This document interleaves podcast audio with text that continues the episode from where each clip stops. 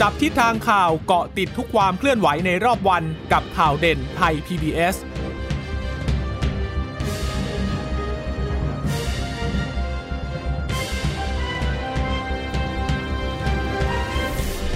วัสดีค่ะ สวัสดีค่ะ ต้อนรับคุณผู้ฟังสู่ข่าวเด่นไทย PBS นะคะ เราพบกันเป็นประจำทุกวันจันทร์ถึงศุกร์บ่ายๆ แบบนี้ค่ะ อัปเดตข้อมูลข่าวสารที่เกิดขึ้นในรอบวันนะคะ กับดิฉันจีรัชตาเอี่ยมรัศมีและคุณพึ่งนภาคลองพยาบาลค่ะ ค่ะ สวัสดีคุณผู้ฟังทุกท่านนะคะะต้อนรับเข้าสู่ข่าวเด่นไทย PBS นะคะ สวัสดีคุณผู้ฟังที่รับฟังสัญญาณจากไทย PBS ด้วยนะคะ สถานีวิทยุอื่น ๆ ที่ติดตามเรากันเป็นประจำอย่างนี้นะคะะเรื่องของโควิด -19 วันนี้คงงต้องตามกันต่อ โดยเฉพาะในพื้นที่กรุงเทพเนี่ยที่ตัวเลขมันยังไม่ลดเลยนะ ถึงแม้ว่าก่อนหน้านี้เนี่ยได้เคยได้ยินได้ฟังว่าทางสบคเนี่ยก็อยากที่จะกดตัวเลขให้ต่ำลงมา อยู่ในระดับที่ 400 คนต่อวัน แต่ดูเหมือนว่าสัปดาห์นี้ยังคงทำไม่ได้เลยนะคะ เพราะว่ายังคงตัวเลขยังคงสูงอยู่ ยังคง 800 900 คนต่อวัน แล้วก็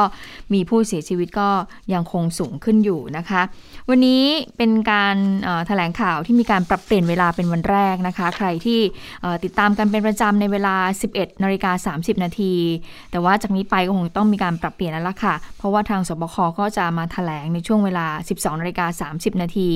แล้วก็จะต่อด้วยการถแถลงของกระทรวงสาธารณสุขนะคะในประเด็นสำคัญสำคัญนะคะ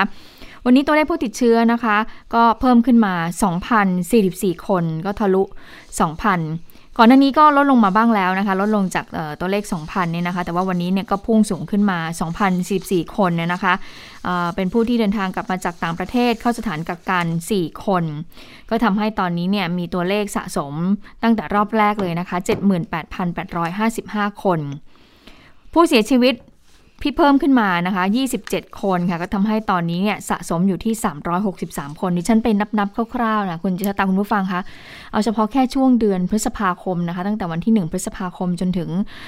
วันนี้หาที่มีตัวเลขผู้เสียชีวิตเพิ่มเนี่ย 130 คนแล้วนะคะอืมค่ะตัวเลขของผู้ที่เสียชีวิตเนี่ยเพิ่มขึ้นวันละ 10 กว่า 20 กว่ามาหลายวันเลยนะคะ แล้วก็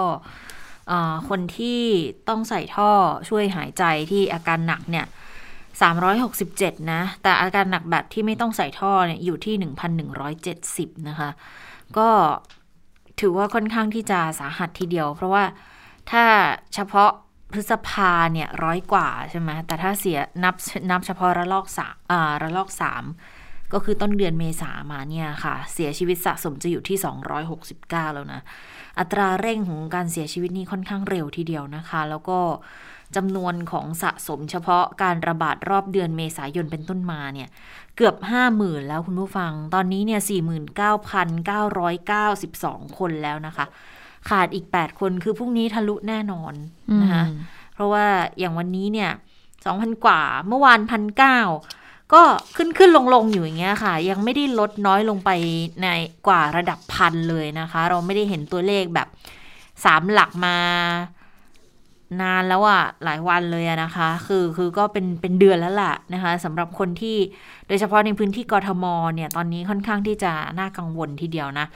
869 เนี่ยนะคะ ปริมณฑลอีก 503 จังหวัดอื่นอีก 600 กว่า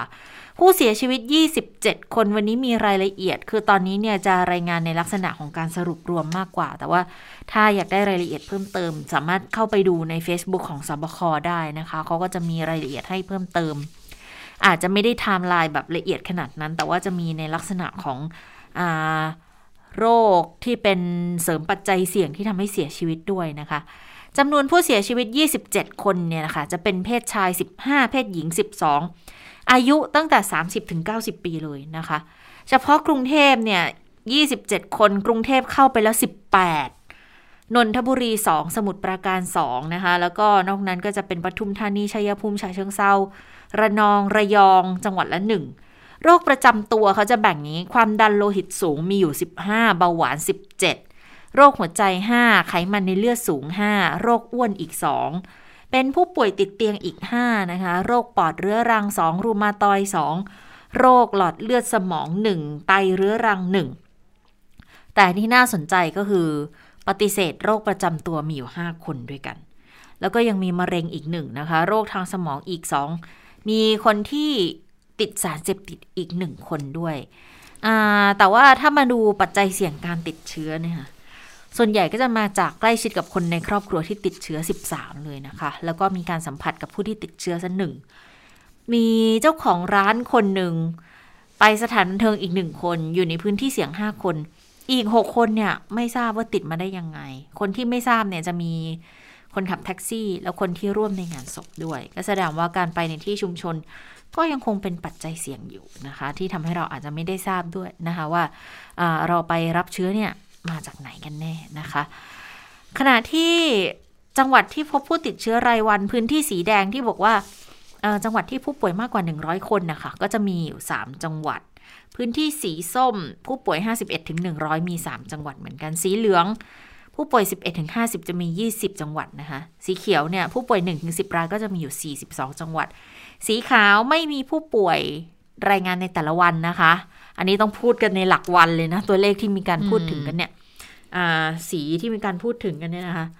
สีขาวจะมีอยู่ 9 จังหวัดที่ยังไม่มีรายงานผู้ป่วยค่ะ ทีนี้ถ้ามาดูระดับโลกไทยก็ขยับขึ้นมา 98 แล้วนะคะ อันดับที่ 98 ของโลกบวกกันวันละพันสองพันแบบนี้ก็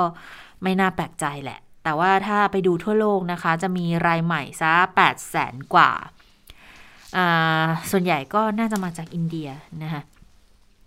สะสมตอนนี้เนี่ย 156 ล้านแล้วนะคะสำหรับทั่วโลก ผู้เสียชีวิตรายใหม่อีก 13,000เสียชีวิตสะสมกัน 3 ล้าน 2 แล้วค่ะ ประเทศที่ผู้ป่วยสะสมมากที่สุดก็ยังคงอยู่ที่สหรัฐอเมริกาตามมาด้วยอินเดีย อันดับ 3 บราซิลนะคะแล้วก็อันดับ 4 ฝรั่งเศส อันดับ 5 ตุรกีนี่มาอย่างไงเนี่ยอยู่ก็มาอันดับ 5 แล้วนะอืมค่ะ แล้วตุรกีเขาก็ฉีดวัคซีนของเขาด้วยนะเออแล้วประเทศไทยตอนนี้ก็อยู่ในที่อันดับที่ 98 ของโลก เมื่อวันก่อนยังอยู่ที่ 99 อยู่เลยนะคะ ก็อยู่ในแหลงของขาขึ้นติดหนึ่งในร้อยแล้วนะคะ ซึ่งไม่ดีนะคะ ติดหนึ่งในร้อยเนี่ยถ้าเกิดว่ายิ่งเราใกล้ขยับขยับเนี่ยอันดับสูงขึ้นเนี่ยเป็นตัวเลขที่ไม่ดีสักเท่าไหร่นักนะคะเเมื่อสักครู่เนี่ยคุณชะตาบอกไปแล้วนะคะว่ากทมเนี่ยพบผู้ป่วยรายใหม่เนี่ยกี่คนคือ 869 คน ทางคุณหมอทวีสินก็บอกว่า วันนี้ที่สบคชุดเล็กก็มีการประชุมหารือกัน แล้วก็เป็นห่วงเรื่องของการติดเชื้อในพื้นที่กรุงเทพแหละ เพราะว่าวันนี้ถือว่าเป็นการติดเชื้อที่มากที่สุดอีกหนึ่งวันเลยนะที่ทำสถิตินะคะ869 คนนี้บอกว่าจำนวนผู้ป่วยเนี่ยเพิ่มสูงเกิน 500 มาตั้งแต่ต้นเดือนแล้วแหละ มันก็เลยเป็นสิ่งที่จะต้องกังวลอย่างมากเลยนะคะ แล้ว 3 เขตเนี่ยที่มีพบผู้ป่วยติดเชื้อสูงสุดไปดูกันหน่อย ก็คือคลองเตย ตอนนี้ก็ที่มีการแพร่ระบาดกันอยู่ก็คืออชุมชนคลองเตย มีประทุมวันบางแคนะคะ ซึ่ง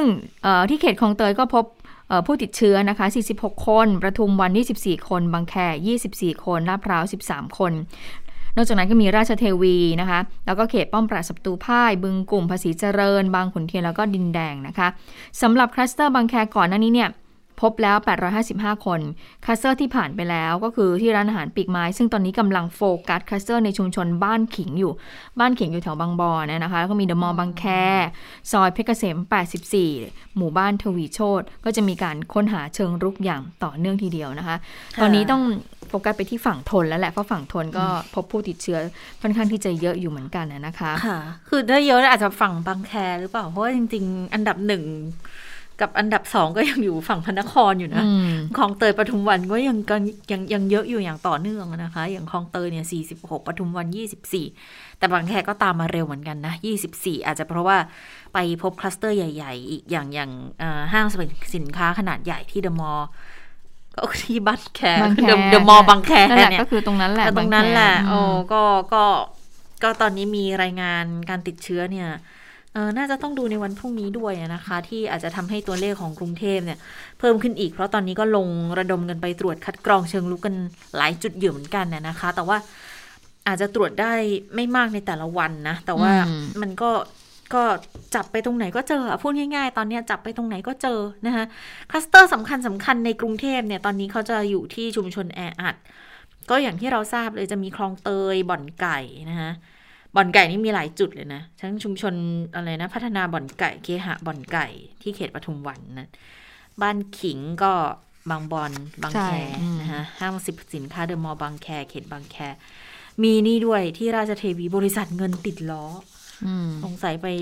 เป็นพนักงานหรือยังไงคือรายละเอียดอาจจะยังไม่ได้ไม่ได้แต่หลังๆแกสังเกตว่าก็ไม่มีเจอไทม์ไลน์ของแต่ละคนแล้วเนาะเพราะว่ามันมันคงจะเยอะมันคงมากเยอะจนรายงานกันไม่ถูกแล้วอะค่ะอืมคือตอนนี้กลายเป็นว่าเอาเอาง่าย ๆ ไปที่ไปที่ชุมชนก็อาจจะจัดว่าเป็นพื้นที่เสี่ยงไปเลยก็ได้นะเขตสวนหลวงก็มีเหมือนกันเขาบอกชุมชนโมราวันที่เขตสวนหลวง ศูนย์การค้าแพลทินัมเขตราชเทวี ตลาดสำเพ็งเขตสัมพันธวงศ์มีบริษัท TMQ เขตลาดพร้าว ธนาคาร UOB ภาษีเขตภาษีเจริญนะคะอันนี้เขาบอกเป็นคลัสเตอร์สำคัญสำคัญ แต่เขาไม่ได้บอกว่า แต่ละจุดเนี่ยมีติดเชื้อกี่คนกี่คนมันอาจจะเป็นด้วย การพัฒนาของสถานการณ์ไงว่า พอเจอปุ๊บเขาก็ต้องไปไล่ตรวจคัดกรองก่อนไปแยกคนกลุ่มเสี่ยงสูงกลางต่ำอะไรอย่างเงี้ย แล้วก็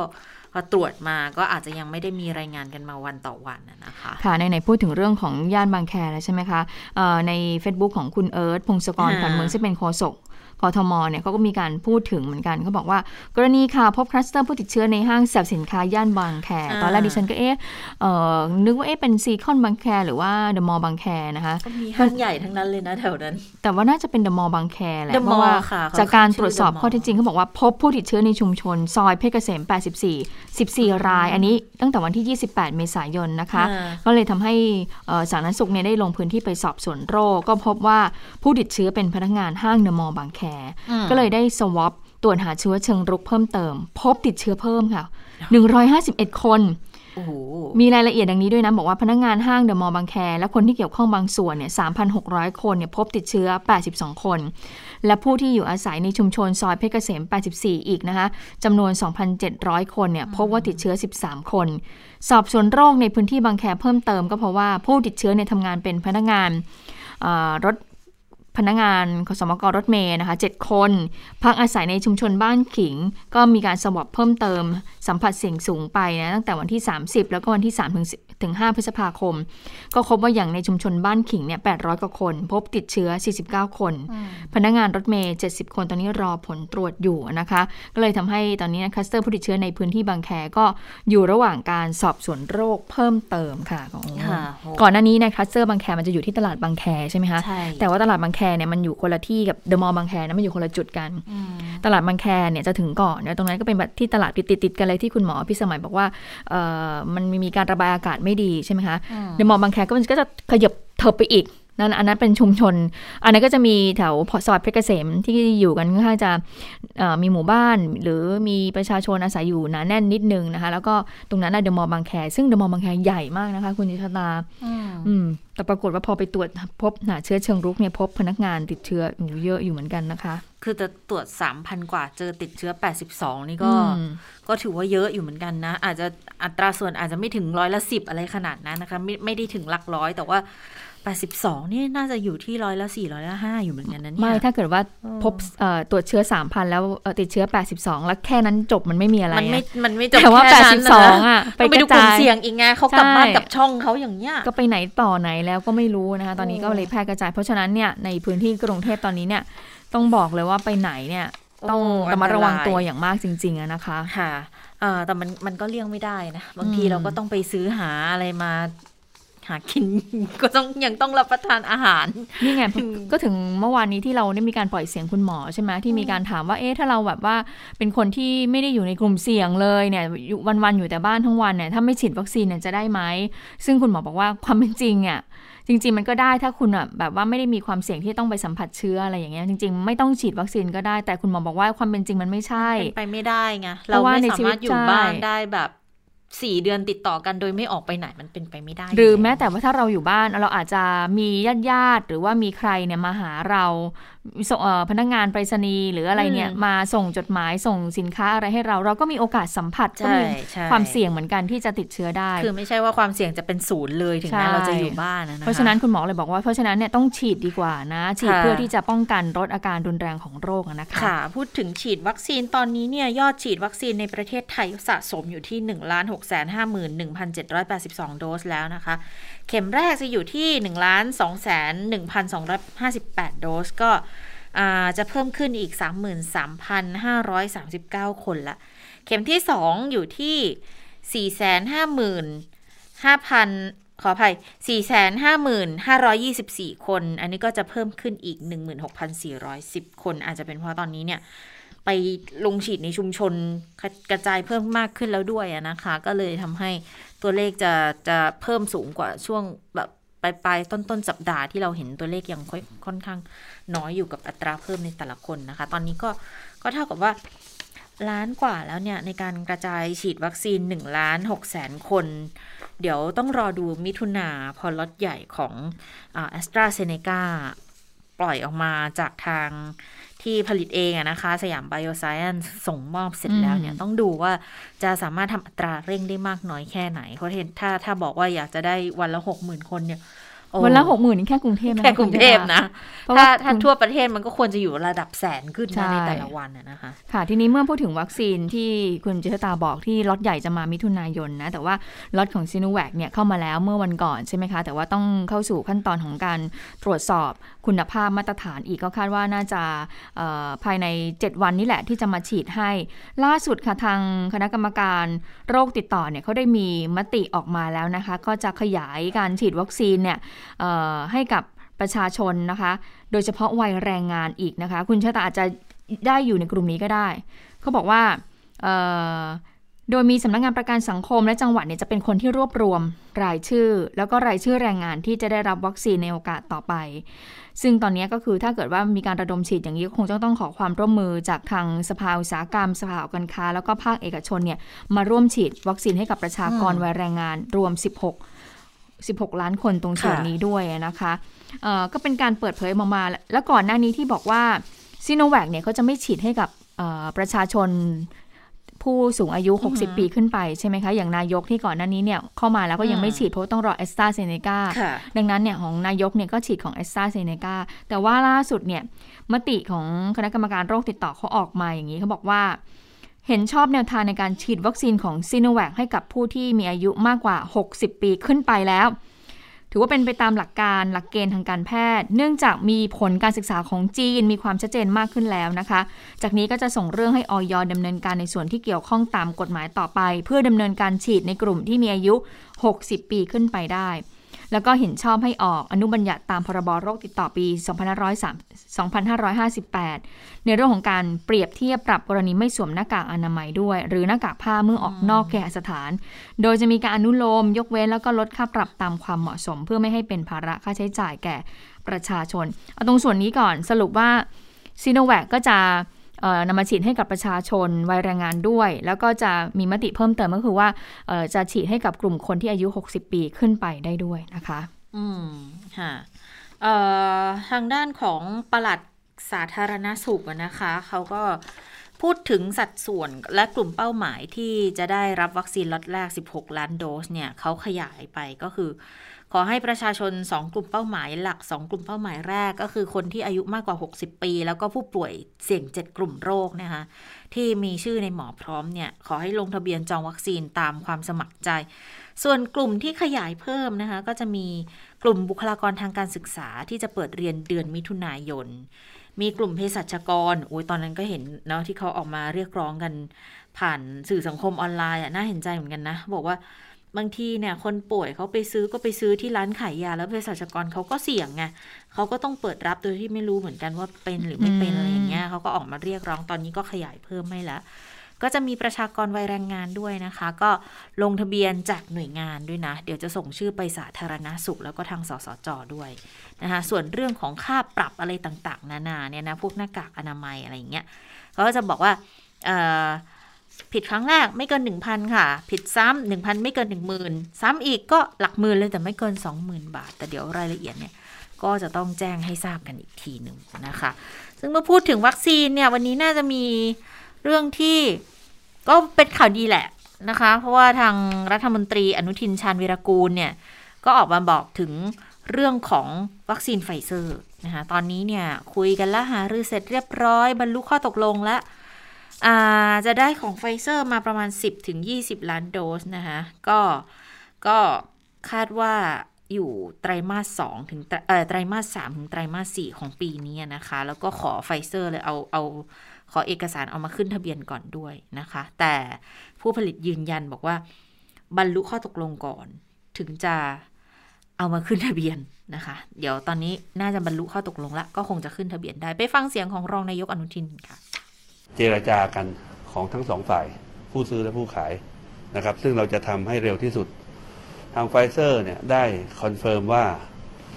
ถ้าเราสามารถที่จะบรรลุข้อตกลงได้เรียบร้อยนะครับ วัคซีนของไฟเซอร์ก็จะส่งมาถึงเมืองไทยได้ตั้งแต่ไตรมาสสามและไตรมาสสี่ ของปีนี้นะครับจำนวนก็อยู่ในระหว่าง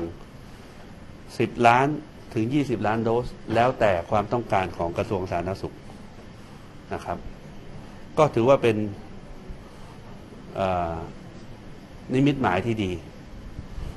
และนอกจากนี้ทางกระทรวงสาธารณสุขก็ได้ขอให้ทางไฟเซอร์ได้เร่งดำเนินการยื่นเอกสาร มาขอจดทะเบียน ขึ้นทะเบียนกับสำนักงานออยของเรานะครับ ซึ่งการยื่นเอกสาร ก็จะเกิดขึ้นเมื่อเราได้เซ็นบันทึกข้อตกลง ฉบับแรกร่วมกัน เขาก็ยังยืนยันนะครับว่า เขาจะต้องทำสัญญากับรัฐบาล หน่วยงานของรัฐเท่านั้นนะครับ ผมก็ได้ถามเขาว่า ทำไมไม่ยื่นเอกสารมาก่อนเผื่อ เอกชนจะได้ซื้อนะทางไฟเซอร์ก็บอกว่าเขาขอเริ่มต้นการส่งวัคซีนโควิด -19 มาเมืองไทยเนี่ยกับภาครัฐก่อนนะครับ แต่ก็ค่อยมาดูกันอีกทีว่า หลังจากส่งมาแล้ว Q3 Q4 แล้วเราจะแนะนำให้เขาได้ ไปติดต่อภาคเอกชนอย่างไร มีข้อจำกัดอะไรอะไรที่รัฐช่วยเหลือได้เพื่อให้ภาคเอกชนได้เข้าถึงวัคซีนของของไฟเซอร์ แล้วก็ทางกระทรวงสาธารณสุขก็ยินดีทำจบท่านคะในส่วนของข้อตกลงนี่เราเป็นข้อตกลงเรื่องของอะไรยังไงบ้างคะข้อตกลงเขาไม่พูดกัน เป็น confidential ซึ่งทั้งสองฝ่ายต้อง ต้องอรักษาความลับให้มากที่สุดนะครับข้อตกลงอะไรต่างๆ นานาเนี่ยผู้สื่อข่าวก็พยายามจะแคร์นะ แต่ว่าทางรองนายก อนุทินก็บอกว่ามันเป็น confidential มันเป็นความลับนะไม่สามารถที่จะพูดได้ และมาพูดเรื่องข้อตกลงเรื่องของวัคซีนตอนนี้เป็นเรื่องละเอียดอ่อนมาก ก็คือผู้สื่อข่าวจะพยายามถามแล้วว่าไปดิวมาเนี่ยในราคาเท่าไหร่รายละเอียดเป็นยังไงอะไรนะคะอันนี้ก็เป็นสิ่งที่พูดไม่ได้ แต่ว่าสิ่งที่ทางรัฐมนตรีอนุทินบอกก็คือว่าสิ่งที่เราสนใจวัคซีนไฟเซอร์ตัวนี้ก็คือว่า คือ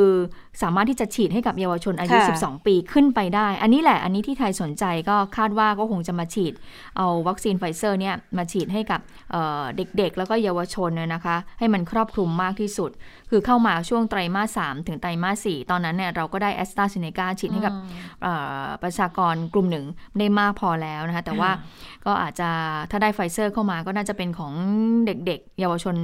ที่จะได้รับมากขึ้นนะคะ โดยสรุปแล้วตอนนี้ก็ วันก่อนก็คุยกับโมเดอร์นาไป ใช่ไหมคะ ล่าสุดก็คุยกับไฟเซอร์ไป อันนี้ก็น่าจะชัดเจนแล้วล่ะนะคะ ตอนนี้เนี่ยมันต้องไปอยู่ที่ขั้นตอนของอย. แล้วค่ะ คุณผู้ฟังคุณเจษฎาค่ะว่าอย. เนี่ยจะมีการขึ้นทะเบียนให้รวดเร็วแค่ไหน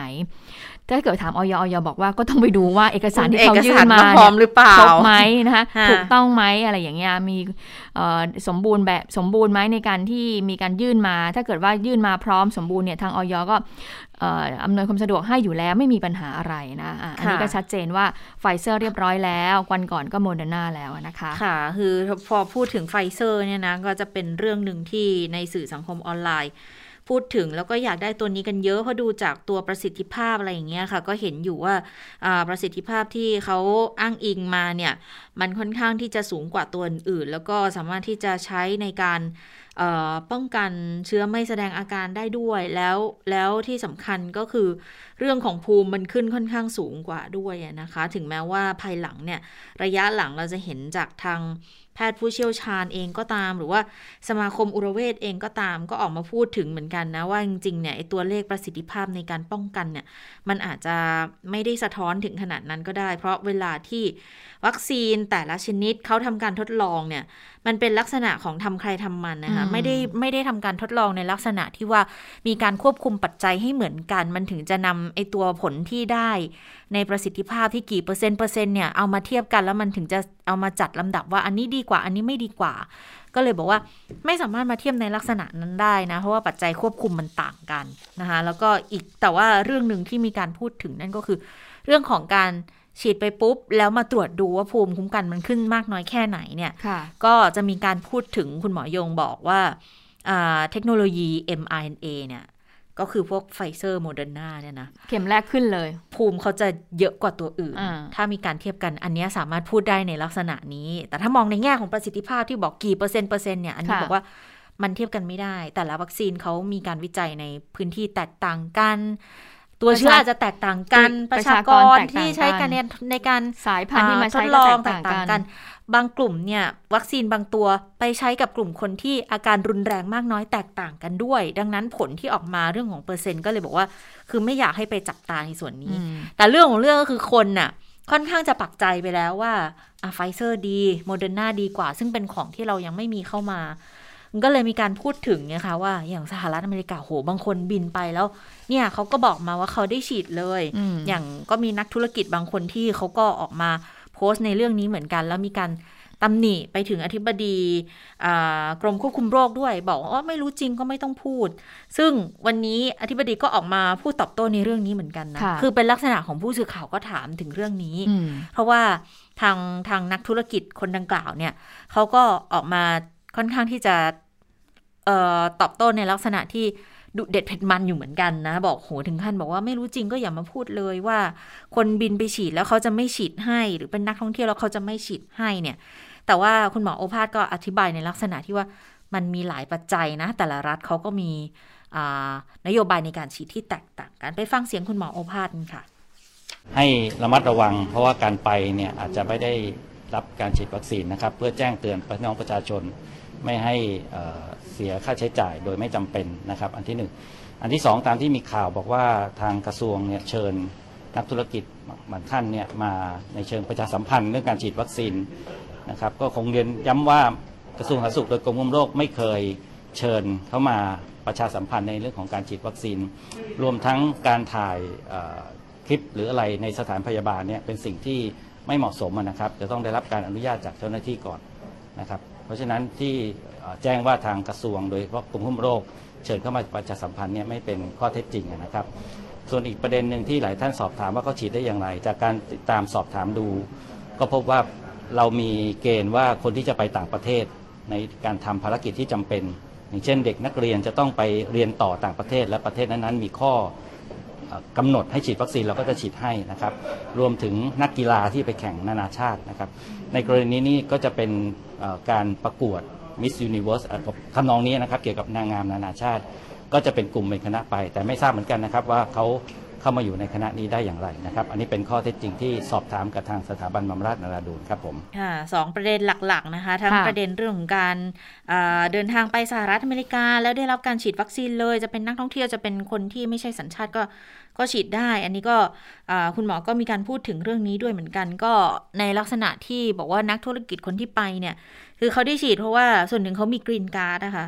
คือก็ก็ลักษณะกรีนการ์ดของสหรัฐอเมริกาก็คือมีชื่อเป็นพลเมืองของเขาก็อืมอันเนี้ยได้ฉีดแน่นอนอยู่แล้วค่ะแต่ถ้าใครสมมุติบอกว่าถึงขั้นที่บอกจะมีทัวร์ไปเพื่อที่จะไปฉีดวัคซีนเนี่ย อันนี้ก็ต้องก็ต้องตรวจสอบข้อมูลให้ดีนะ ด้วยความระมัดระวัง เพราะว่า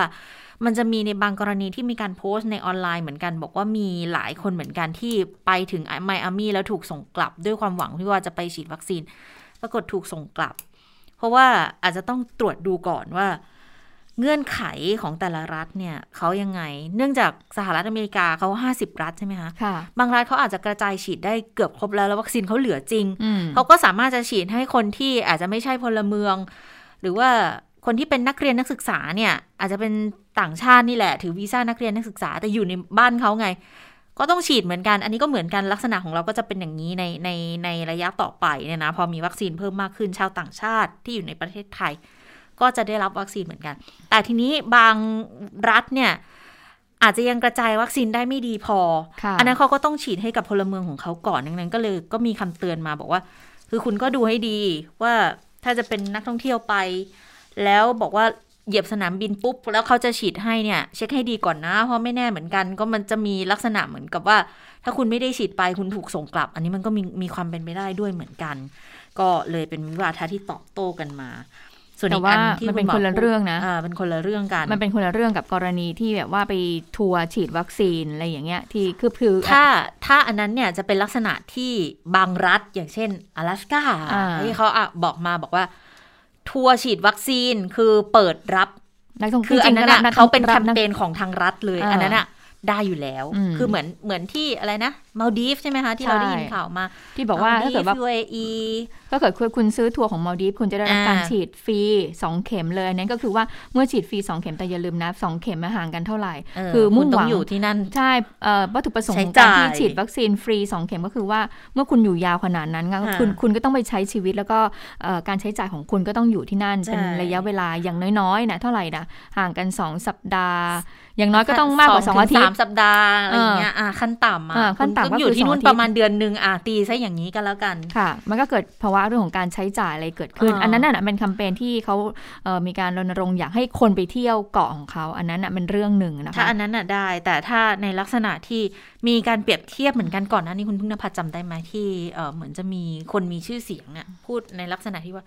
ไปคลอดลูกเพื่อให้ได้สัญชาติอืมเขาจะมองแบบเนี่ยบางทีมันก็จะเป็นการใช้ไอ้ช่องโหว่อะไรเล็ก ๆ น้อยๆตัวเนี้ยล่ะ เพื่อที่จะให้เราได้ประโยชน์โดยที่จริง ๆ แล้ว เราก็ไม่ได้เป็นพลเมืองเขาหรือไม่ได้เสียภาษีอะไรให้เขาอะ่ะ มันก็มีข้อสงสัยเหมือนกันว่ามันควรจะได้รับสิทธิ์ตัวนี้ด้วยหรือไม่นะคะ แล้ว คิดว่ารัฐบาลแต่ละประเทศเขาก็คงจะจะไม่ยอมให้เกิดการเสียเปรียบในลักษณะนี้หรอกนะอืมเออก็อาจจะต้องพิจารณากันอันให้นี้ถี่ก็ถ้วนมานะฝากเตือนกันละกันนะคะค่ะใครที่จะคิดที่อยากจะฉีดวัคซีน แล้วก็จะเดินทางไปต่างประเทศแล้วก็จะมาฉีดวัคซีนตรงนี้นะคะอืมแต่ว่าถ้าให้ดีก็รออีกหน่อยนะเดือนพฤษภาคมวันนี้ก็มีซีโนแวคก็น่าจะมีการกระจายอีกหนึ่งล้านโดสเดี๋ยวมิถุนาก็จะเข้ามาแล้วแหละเป็นของแอสตราเซเนกานะคะอันทีนี้เออพอช่วงนี้เนี่ยพอทางทำเนียบอะเขางดให้สื่อมวลชนเข้าไปอะก็ต้องยอมรับนะไม่ค่อยจะมีข่าวอะไรเกี่ยวกับนายก หรือรัฐมนตรีอะไรเลยนะมีน้อยการเมืองค่อนข้างจะเงียบจริง ๆ เพราะว่าเวลาที่จะมีการถแถลงอะไรมาก็จะต้องผ่านเพจไทยคู่ฟ้าค่ะหรือว่าเป็นการส่งไลน์ของของของของทางทำเนียบที่จะส่งมาให้กับผู้สื่อข่าวเนี่ยนะคะ ปรากฏว่าล่าสุดค่ะทางเลขาธิการนายกรัฐมนตรีได้ลงนามนะคะใน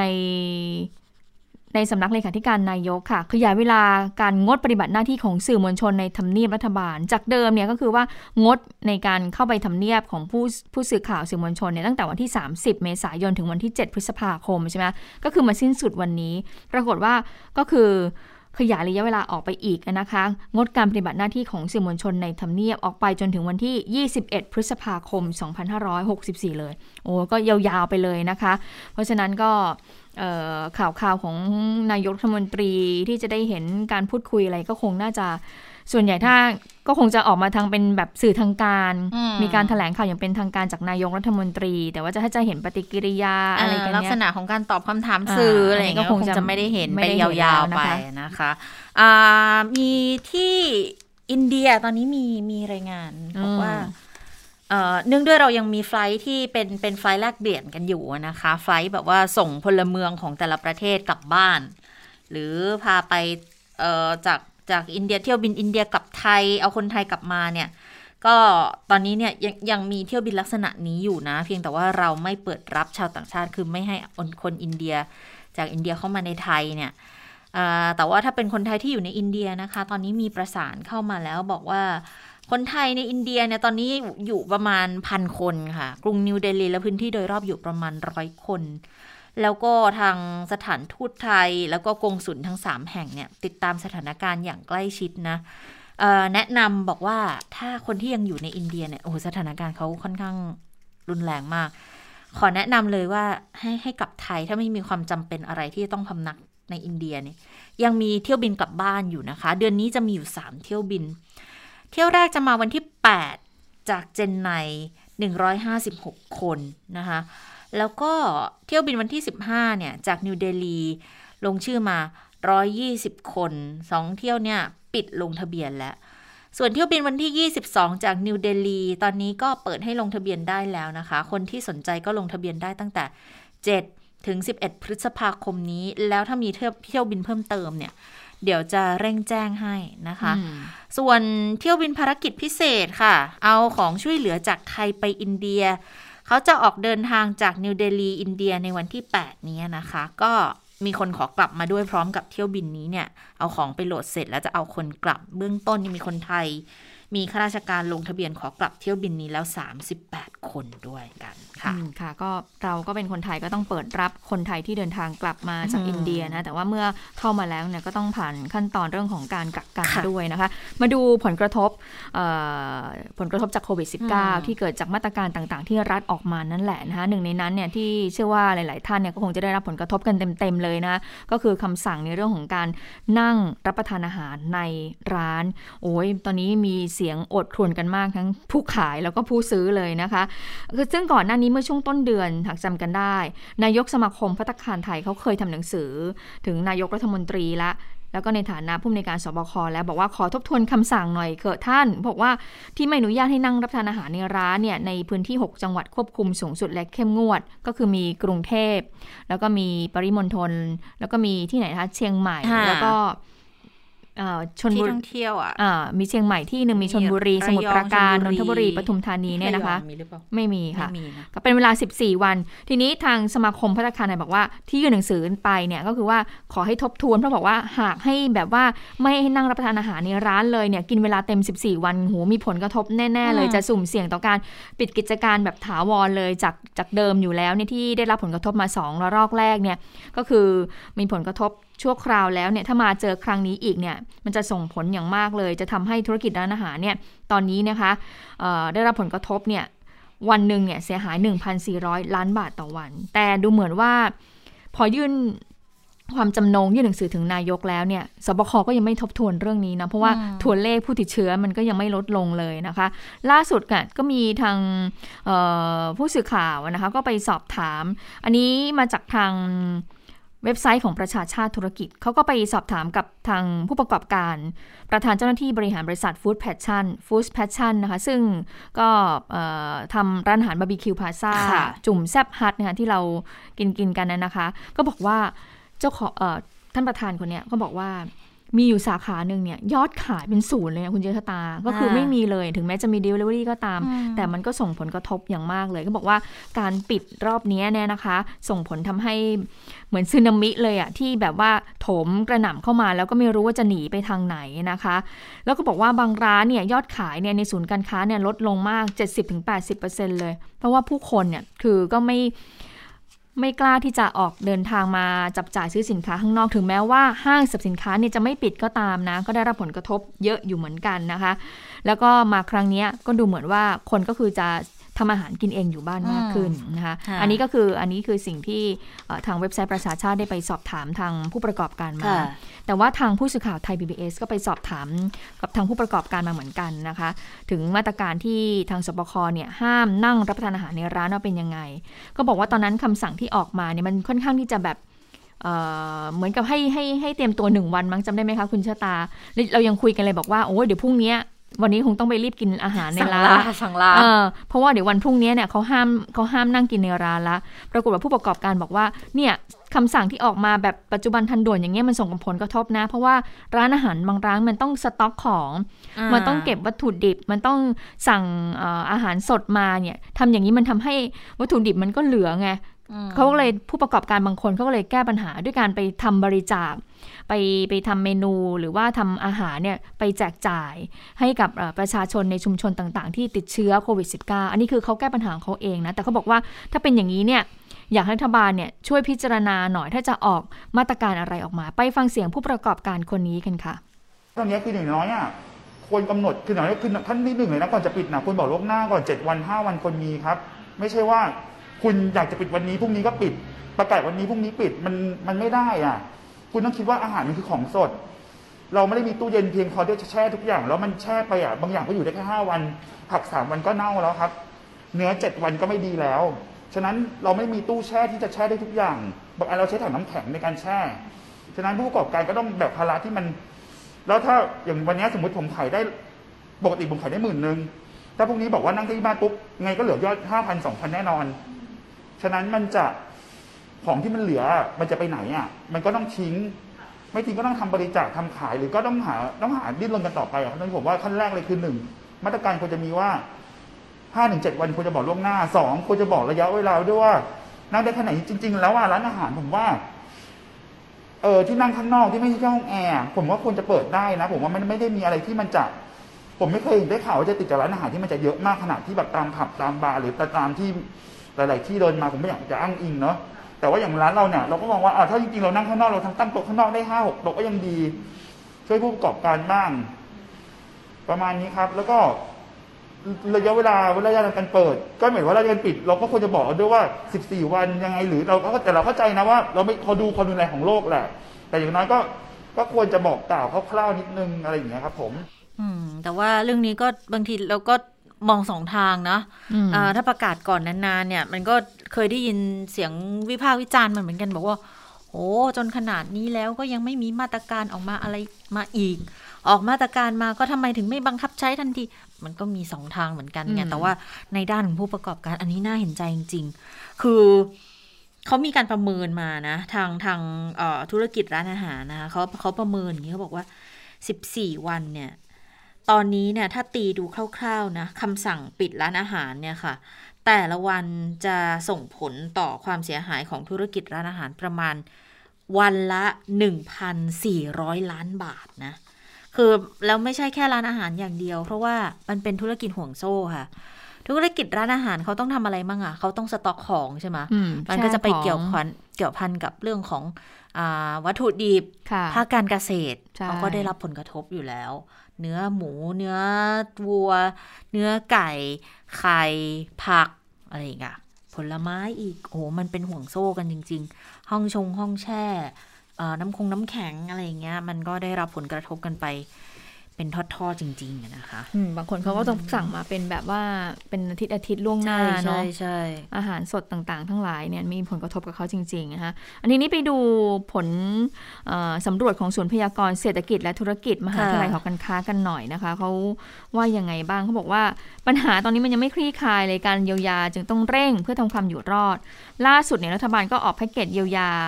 ให้กับประชาชนมาแล้วหวังว่าจะกระตุ้นเศรษฐกิจนะคำนวณคร่าวๆวงเงินประมาณ 2.4 แสนล้านบาท ก็ถูกฟันธงจากนักวิชาการทันทีเลยบอกว่า เอ๊ะ ดูแล้วเนี่ยใช้งบมากขนาดเนี้ยเหมือนตำน้ำพริกละลายแม่น้ำเลย มันไม่เพียงพอหรอกกับการกระตุ้น หรือว่าพยุงเศรษฐกิจให้ฟื้นตัวได้นะคะ โดยคุณธนวัฒน์พลวิชัยอธิการบดีมหาวิทยาลัยหอการค้าไทยก็บอกว่ามาตรการเยียวยาแล้วลดผลกระทบรอบที่3เนี่ยหากอยู่ที่ 2 2 4 0 0 0 0ล้านบาทจริงเนี่ยอาจน้อยเกินไปนะ ไม่เพียงพอในการพยุงเศรษฐกิจนะ เพราะว่าเอ่อบางอย่างที่ออกมาเนี่ยไม่สามารถที่จะชดเชยความเสียหาย หรือว่าเม็ดเงินเนี่ยที่ลดลงจากระบบเศรษฐกิจ เพราะว่าการบริโภคในประเทศได้โอ้นี่ถ้าเกิดดูคร่าวๆ อย่างที่คุณเชอตาบอกโอ้แค่ ร้านอาหารเนี่ยก็ได้รับผลกระทบเยอะวันเลยละนะนะ วันละอืมพันสี่สิบสี่วันสิบวันหมื่นสี่สิบสี่วันโอ้โหสองหมื่นล้านไหมเนี่ยนะอืฮะมนะคะแล้วบอกว่า ช่วงไตรมาสสองของปีเนี่ยถือว่าเป็นช่วงวัดใจเลยอาจารย์ธนวัฒน์อืมบอกถือว่าเป็นช่วงหัวเรียวหัวต่อ หากฉุดเศรษฐกิจไม่ขึ้น ก็อาจจะมีโอกาสซุดตัวยาวเลยเพราะว่าจากที่ได้ประมาณเศรษฐกิจเอาไว้เนี่ยไตรมาสสองเนี่ยประเทศไทยจะต้องเออฟื้นตัวได้อย่างน้อยร้อยละ8ถึง9จึงจะทำให้ทั้งปีเนี่ยเศรษฐกิจเติบโตร้อยละ 3 แต่เมื่อเจอวิกฤตโควิด -19 รอบใหม่เนี่ยปัจจัยทุกอย่างเปลี่ยนไปทันทีเลย ปัญหารุนแรงเอ่อ มากขึ้นอย่างเห็นได้ชัดจากยอดผู้ติดเชื้อแล้วก็เสียชีวิตในประเทศที่เพิ่มมากขึ้นค่ะค่ะแต่ถ้ามาดูทางฝ่ายค้านกันบ้างนะวันนี้ทางรองโฆษกพักเพื่อไทยค่ะคุณชนินทร์รุ่งธนเกียรติก็ออกมาอัดเรื่องมาตรการเยียวยาเหมือนกันบอกโอ้โหมันช้ารอบสามเนี่ยที่คุณมีผลมีเรื่องมาตรการเยียวยา รอบล่าสุดที่ออกมานะคะ บอกไม่ไม่ตรงจุดเจ็บล่าช้าไม่ทันการเลยเขาบอกว่า ให้ประชาชนดิ้นรนกันเองมากว่า 1 เดือนแล้ว อย่าลืมรอบนี้เนี่ยเริ่มเมษายนนะ ทั้งเดือนยังไม่มีเรื่องของการเยียวยาอะไรออกมา เพิ่งจะมีออกมาเอง แล้วบอกว่าอย่างมาตรการลดค่าไฟเนี่ยมันน่าจะมีผลตั้งแต่เมษาแล้วเดือนนั้นน่ะคนใช้ไฟเยอะด้วย เพราะสภาพอากาศ แล้วรณรงค์ให้อยู่บ้านกันตั้งแต่นั้นแล้ว แต่ค่าไฟให้ไปลดรอบบินเดือนพฤษภาเดือนมิถุนามันก็ไม่ทันการ แล้วแนวโน้มที่จะได้การรับส่วนลดการเยียวยาก็น้อยมากนะคะแล้วก็บอกว่า รัฐบาลชุดเนี้ยเก่ง เก่งเรื่องการประดิษฐ์ชื่อมาตรการ10กว่าชื่อ แต่ไม่มีประสิทธิภาพ ประชาชนยังตกหล่น เพราะว่าเราบังคับใช้เวลาเยียวยาเนี่ยผ่านสมาร์ทโฟนทั้งนั้นเลย แปลงเป็นเงินสดอะไรก็ไม่ได้ แล้วเงินเยียวยาก็น้อยอยู่ตีประมาณคนละ2,000 3,000บาท มันไม่สอดคล้องกับความเข้มข้นของมาตรการของรัฐที่สั่งปิดกิจการเนี่ยค่ะอาเฉพาะร้านอาหารเนี่ยก็กระทบกันเยอะเลยนะก็เลยบอกว่า ขอเถอะบริหารประเทศด้วยข้อมูลด้วยความรู้ หยิบฐานข้อมูลที่เคยลงทะเบียนเอามาวิเคราะห์ ไม่งั้นก็เห็นภาพงานสวดมนต์ใหญ่ในรอบปี คนมาร่วมล้นหลาม เพราะว่ารัฐคงไม่ใช่ที่พึ่งที่หวังของประชาชนอีกต่อไปอ้าวมีแล้วนะสวดมนต์สวดมนต์แล้วนะ11 พฤษภาคมเออเวลามี5โมแล้วงนะเย็นเขานัดแล้วนะคะอ่าอ่าทีนี้มาดูเรื่องของการเมืองกันนิดหน่อยนะค่ะแต่นิดนึงกับเรื่องของสารอาญาหลังจากเมื่อวานนี้เราเห็นภาพของคุณรุ้งปนัสยาเนี่ยอ่าออกจากเรือนจำแล้วนะคะ ก็คือได้รับการปล่อยตัวแล้ว แต่ว่าตอนนี้เนี่ยเพนกวินกับทางแกนนำอีกหลาย ๆ คนเนี่ยค่ะนะเอมมี่ก็ยังไม่ได้รับการปล่อยตัว วันนี้ก็มีความเคลื่อนไหวเอ่อจากทางทนายแล้วก็แม่ของเพนกวินนะคะที่เดินทางมาขอให้ศาลเนี่ยไต่สวนคำร้องขอปล่อยตัวชั่วคราวพิจารณาคดีในวันนี้นะคะแล้วก็มีความคืบหน้าของอออาการติดเชื้อโควิด -19 ของทนายอานนท์ด้วยนะไปฟังเสียงทนายความในเรื่องของอาการความคืบหน้าล่าสุดของทนายอานนท์กันก่อนค่ะ ทนายอานนท์ข้อมูลล่าสุดเนี่ยก็คือว่ากำลังมีการติดต่อจากโรงพยาบาลราชทันนะ เพื่อเตรียมเอกสารและส่งตัวไปรักษาที่โรงพยาบาลธรรมศาสตร์เฉลิมพระเกียรติของมหาลัยธรรมศาสตร์ แต่เป็นที่แน่นอนแล้วแหละว่าทางธรรมศาสตร์เขารับ และทางราชทันก็จะส่งตัวไป แต่ณวินาทีนี้เนี่ยยังไม่ได้ไป เพราะยังอยู่ในระหว่างการเตรียมเอกสารรายละเอียดการเอ่ออาการเจ็บป่วย และรายงานทางการแพทย์ในชั้นต้น เพื่อส่งไปตัวพร้อมกับคนไข้ครับ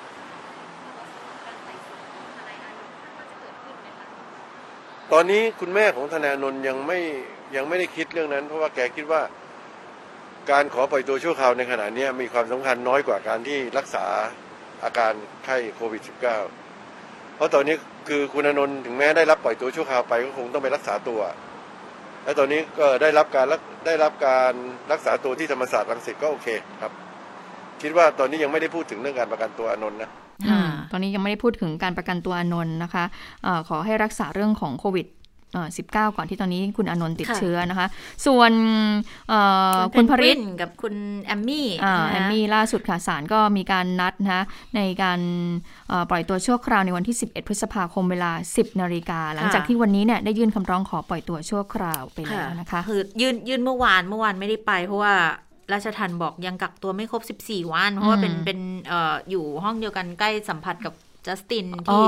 อ่าที่ทนายอานนท์บอกว่าไปติดเชื้อมานี่แหละ แต่ว่าล่าสุดทั้งสองคนก็บอกว่าคไม่รบติดละนะวันเนี้ยแล้วก็ผลออกมาแล้วว่าไม่ติดอืมก็ตอนแรกศาลจะไต่สวน 12 ค่ะ ตอนนี้ก็เลยทางที่บ้านเขาเลยไปยื่นบอกว่าขอเร็วหน่อยได้ไหมก็เลยขยับขึ้นมาเป็น 11 แทนนะคะ ค่ะ เอาละค่ะ ได้เวลาสถานการณ์ในต่างประเทศแล้ว สวัสดีค่ะคุณสาวรักษ์ค่ะ สวัสดีค่ะ คุณผู้ฟัง สวัสดีทั้งสองท่านสวัสค่ะดีค่ะอะ อินเดียทำลายสถิติใหม่อีกแล้วไม่ไม่วันเลยนะ ไม่น้อยหน้าจริง ๆ ล่าสุดนะคะจำนวนผู้ติดเชื้อรายใหม่ต่อวัน 414,433 คน ก็คือทำลายสถิติ ทั้งของอินเดียแล้วก็ของโลกด้วยนะคะ ส่วนตัวเลขผู้เสียชีวิตค่ะ 3,920 คนต่อวันนะส่วนสถานการณ์ในประเทศก็คงอะยังแย่อยู่เหมือนเดิม ทีนี้มันมีคนตั้งประเด็นเรื่อง ของความช่วยเหลือจากนานาชาตินะคะ คือออกข่าวทุกวัน แล้ววันหนึ่งเนี่ยก็มีความช่วยเหลือจากนานาชาติเนี่ยส่งมาถึงสนามบินในกรุงนิวเดลีเนี่ย อย่างน้อยๆอะห้าห้าเที่ยวนะ ต่อวันนะคะอืมแล้วคุณคิดดูว่าของอะส่วนใหญ่จะเป็นพวกเครื่องผลิตออกซิเจน เครื่องช่วยหายใจ อุปกรณ์ทางการแพทย์ที่ขาดแคลนทั้งหลาย แต่ประเด็นคือในหลาย ๆ รัฐนะคะ ที่เผชิญกับการระบาดเข้าขั้นวิกฤตเนี่ยก็สงสัยว่าแล้วของไปอยู่ที่ไหน ทำไมกระจายไปไม่ถึงเหรอคะ ที่ขาดแคลนก็ขาดเหมือนเดิม แล้วไหนล่ะออกซิเจนเอ่ยอะไรเอ่ยเครื่องช่วยหายใจเอ่ยทำไมมันยังไม่มาถึงสักทีนะคะ ประเด็นนี้ค่ะ รัฐบาลกลางของอินเดียเขาอธิบายว่า การจะส่งของกระจายลงพื้นที่ทั่วประเทศเนี่ย มันต้องมีการจัดสรรก่อน มันต้องพิจารณาก่อนว่ารัฐไหน มีความจำเป็นมากที่สุด แล้วควรจะส่งอะไรลงไปให้ก่อน ดังนั้นตอนนี้ยังไม่ได้ส่งอะไรนะคะ คือกำลังอยู่ในช่วงของการเขาเรียกว่าอะไรนะ จัดระบบกลไกการกระจายสิ่งของให้เป็นระบบที่มีประสิทธิภาพแล้วก็ลื่นไหล ดังนั้นขอเวลาอีกนิดนึง แต่เขาก็อ้างว่าเจ้าหน้าที่ตอนนี้ทำงาน 24 ชั่วโมงตลอด 7 วันเลยนะคะ เพื่อที่จะกระจายความช่วยเหลือเหล่านี้ ลงไปพื้นที่ต่างๆ ก็ต้องรอดูว่าจะทำได้เมื่อไหร่ เพราะว่า ตัวเลขผู้เสียชีวิตนั้นก็เพิ่มขึ้นเรื่อยๆ แล้วก็ที่น่าเศร้าก็คือหลายคนเสียชีวิตด้วยเหตุที่ไม่ควรเสียชีวิต เช่น ไม่มีออกซิเจนอะไรแบบนี้เพราะว่าขาดแคลน หรือไม่ก็เกิดไฟไหม้บ้าง ในอินเดียนี่โรงพยาบาลเกิดไฟไหม้บ่อยมากเลยนะคะ แล้วก็เสียชีวิตจากไฟไหม้ก็ไม่น้อย และส่วนใหญ่เนี่ยก็จะเป็นผู้เสียชีวิตจะเป็นคนป่วยที่ที่ต้องอยู่ติดกับเตียง คือขนย้ายไม่ได้ก็เลยทำให้อัตราการเสียชีวิตมัน พุ่งสูงขึ้นด้วยนะคะ ในขณะที่ประเทศออสเตรเลียนะคะ ซึ่งก่อนหน้านี้ค่ะเขาประกาศห้ามการเดินทางจากอินเดียเข้ามาในออสเตรเลียทุกกรณี ซึ่งก็รวมถึงชาวออสเตรเลียที่มาจากอินเดียด้วยนะคะก็เป็นคำสั่งที่ทำให้เกิดเสียงวิพากษ์วิจารณ์หนักมากค่ะเพราะโหเขาดบอกมาว่ากเลยเนาะพลเมืองกลับประเทศตัวเองไม่ได้นี่โหดใช่จริงๆนะเพราะเขาประเมินว่าตอนนี้มีพลเมืองชาวออสเตรเลียที่ติดค้างอยู่ในอินเดียมากถึง 9,000 คน คือก่อนหน้านี้ก่อนหน้าที่จะมีคำสั่งห้ามเดินทางเนี่ย ยังพอเข้ามาได้อยู่บ้าง แต่ว่าก็เป็นการเข้าประเทศที่จะต้องแจ้งสถานทูตแล้วก็ต้องจัดคิว ดังนั้นลำหนึ่งก็มาได้ไม่กี่คน แต่ว่าตอนนี้คือมาไม่ได้เลยนะคะ แต่ว่าล่าสุดค่ะสกอตต์มอริสันนายกรัฐมนตรีของออสเตรเลียบอกว่าไอ้มาตรการที่ห้ามการเดินทางเข้าจากอินเดียเนี่ยนะคะ ซึ่งมันจะสิ้นสุดในวันที่ 15 พฤษภาคมนี้เนี่ย ก็จะขยายต่อไป แต่ยกเว้นชาวออสเตรเลียที่มาจากอินเดีย สามารถเดินทางเข้าประเทศได้แล้วนะคะ แต่ว่าต้องเป็นหลังวันที่ 15 พฤษภาคม ทั้งนี้ก็เนื่องมาจากว่าคนก็ออกมาตำหนินั่นแหละว่าโอ้ก่อนหน้านี้ก็เข้าลำบากอยู่แล้ว แล้วเนี่ยติดอยู่ในอินเดียก็รู้อยู่ว่า สถานการณ์มันย่ำแย่แค่ไหน ถ้าติดเชื้อขึ้นมาว่าไม่รู้ว่าจะดูแลตัวเองได้เปล่า เพราะว่าไปอยู่อินเดียก็ไม่ใช่พลเมืองอินเดียนะคะ เพราะว่าเป็นคนออสเตรเลีย อันนี้ก็เป็นมาตรการใหม่ที่ทำให้ชาวออสเตรเลียในอินเดียรู้สึกโล่งใจมากขึ้น แต่ทีนี้ยังไม่แน่ชัดนะคะว่า จะอนุญาตให้เที่ยวบินพาณิชย์เนี่ยสามารถเดินทางได้ตามปกติหรือเปล่าเพื่อให้มีชาวออสเตรเลียเนี่ยเดินทางกลับประเทศได้ง่ายขึ้น ก็ต้องติดตามกันต่อไปนะคะ ส่วนเรื่องของวัคซีน ตอนนี้นะคะ เริ่มมีการพูดถึงกันมากขึ้นนะคะ ที่มีการเสนอให้ประเทศเจ้าของ ลิขสิทธิ์หรือว่าสิทธิบัตรวัคซีนทั้งหลายเนี่ยอยากจะให้ช่วยระงงับการใช้สิทธิบัตรวัคซีนชั่วคราวนะคะเพื่อเปิดทางให้กลุ่มประเทศที่มีศักยภาพเนี่ยสามารถผลิตวัคซีนได้เอง จะได้กระจายไปยังพื้นที่ที่มีการระบาดรุนแรงได้มากขึ้น แต่ว่าอันนี้เป็นประเด็นที่ค่อนข้างละเอียดอ่อนนะคะ คือวันก่อนหน้านี้ค่ะโจไบเดนประธานาธิบดีของสหรัฐอเมริกาออกมา ไม่ใช่ตัวโจไบเดนหรอก เป็นผู้แทนทางการค้าของสหรัฐนะคะ ที่ออกแถลงการว่าสหรัฐเนี่ยสนับสนุนแนวคิดนี้นะ ซึ่งต้องถือว่าเป็นเป็นการแสดงจุดยืนที่ค่อนข้างน่าเซอร์ไพรส์เนาะค่ะ เพราะว่าบริษัทผู้ผลิตวัคซีนที่ได้รับอนุมัติแล้วเนี่ยหลายบริษัทส่วนใหญ่อยู่ในสหรัฐนะอ่าไม่ว่าจะเป็นไฟเซอร์ เป็นโมเดอร์นาจอห์นสันแอนด์จอห์นสันดังนั้นการที่รัฐบาลออกมาพูดแบบนี้มันอาจจะแบบ ดูย้อนแย้งหน่อยเพราะหนึ่งมันคือผลประโยชน์ของบริษัทอเมริกัน แต่ในขณะเดียวกันอาจถ้ามองในแง่ ในแง่ความเห็นอกเห็นใจชาวโลกอะที่กำลังล้มตายเป็นจำนวนมากจากโควิด -19 อะนะคะ ในขณะที่ล่าสุดค่ะเยอรมนีเนี่ยออกมาบอกว่าไม่เห็นด้วยนะอืมกับการที่จะมาให้เขาระงับใช้สิทธิบัตรวัคซีนโควิด -19 เนี่ยนะคะ เยอรมันเนี่ยให้เหตุผลว่าต่อให้ระงับ การใช้สิทธิบัตรก็ไม่ใช่ว่าทุกประเทศมันจะสามารถผลิตได้ใช่เพราะว่าการผลิตวัคซีนต้องมีมาตรฐานสูงมาก อุปกรณ์เทคโนโลยีก็ต้องพร้อม ไม่ใช่ว่าใครก็ผลิตได้ว่าเออเยอรมนีก็เลยมองว่าอันนี้มันไม่ใช่ทางแก้ปัญหาแล้วที่สำคัญถ้าหากว่า ให้ระงับสิทธิบัตรอย่าลืมว่ากว่าที่เขาจะลงทุนพัฒนาค้นคว้าได้วัคซีนมาทางบริษัทเองก็ต้องเสียค่าใช้จ่ายมหาศาลอืมแต่ว่าบริษัทนะคะก็ไปไป เดี๋ยวนะ ตอนที่ไปติดต่อรัฐบาลประเทศต่างๆ ก็เอาเงินเขามาพัฒนาก่อนเหมือนกันนะ อันนั้นแหละ แต่ยังไงเขาก็เป็นเอกชนเขาก็ต้องการกำไรใช่ไหมอ่าเราก็เออก็เข้าใจได้ค่ะแต่ว่าในข้อเท็จจริงที่ทราบกันโดยทั่วไปค่ะอีกแง่หนึ่งอะเนาะเออนะคะ แล้วก็มันมีอีกประเด็นหนึ่งคือก็มองว่าอู้ถ้าทำอย่างเงี้ยในอนาคต ก็ไม่มีบริษัทไหนอยากจะลงทุนไปคิดประดิษฐ์พัฒนายาหรือวัคซีนอะไรพวกนี้ขึ้นมาแล้วสิไม่งั้นพอถึงเวลาคุณอยากใช้บอกเอาละงับ มันก็เท่ากับทำให้เขาเนี่ยสูญเสียโอกาสที่จะได้กำไรนะคะ ก็เป็นประเด็นที่เขาบอกว่าอาจจะต้องไปคุยกันต่อในเวทีขององค์การการค้าโลกนะคะ เพราะมันมีฝ่ายที่ออกมาหนุนและออกมาต้านแล้วเป็นประเทศใหญ่ทั้งคู่เลย ทั้งอเมริกาทั้งเอ่อเยอรมนีเป็นต้นเนี่ยนะคะ ปิดท้ายไปดูข่าวดีที่น่าอิจฉาที่นครนิวยอร์กของสหรัฐนะคะ นายกเทศมนตรีประกาศชัดเจนเลยค่ะว่า ในช่วงเดือนกันยามิถุนายนถึงสิงหาคมนี้ซึ่งเป็นฤดูร้อนของเขานะคะ บอกว่าทางการนิวยอร์กจะฉีดวัคซีนโควิด -19 ของจอห์นสันแอนด์จอห์นสันซึ่งเป็นวัคซีนแบบเข็มเดียวให้กับนักท่องเที่ยว เขาจะส่งหน่วยฉีดวัคซีนไปตามสถานที่ท่องเที่ยวสำคัญสำคัญๆอย่างเช่นที่อาคาร Empire State ในย่าน Times Square แล้วก็ Central Park คือเน้นดึงดูดคนมาเที่ยวนิวยอร์กเถอะแล้วก็กันยายนนี้เนี่ยบรอดเวย์เขาเปิดอืมแสดงแล้วนะคะ ก็อาจเรียกว่าประกาศ เป็นการท่องเที่ยวอย่างจริงจัง แต่ว่าต้องรอให้ทางรัฐนิวยอร์กเนี่ยอนุมัติก่อน แต่ดูแล้วก็ไม่น่ายากดูแล้วน่าจะเป็นไปในแนวทางเดียวกันนะคะ ค่ะเอาละค่ะ ทั้งหมดก็คือข่าวเด่นไทย PBS วันนี้ค่ะเราทั้งสามคนลาไปก่อนสวัสดีค่ะ สวัสดีค่ะ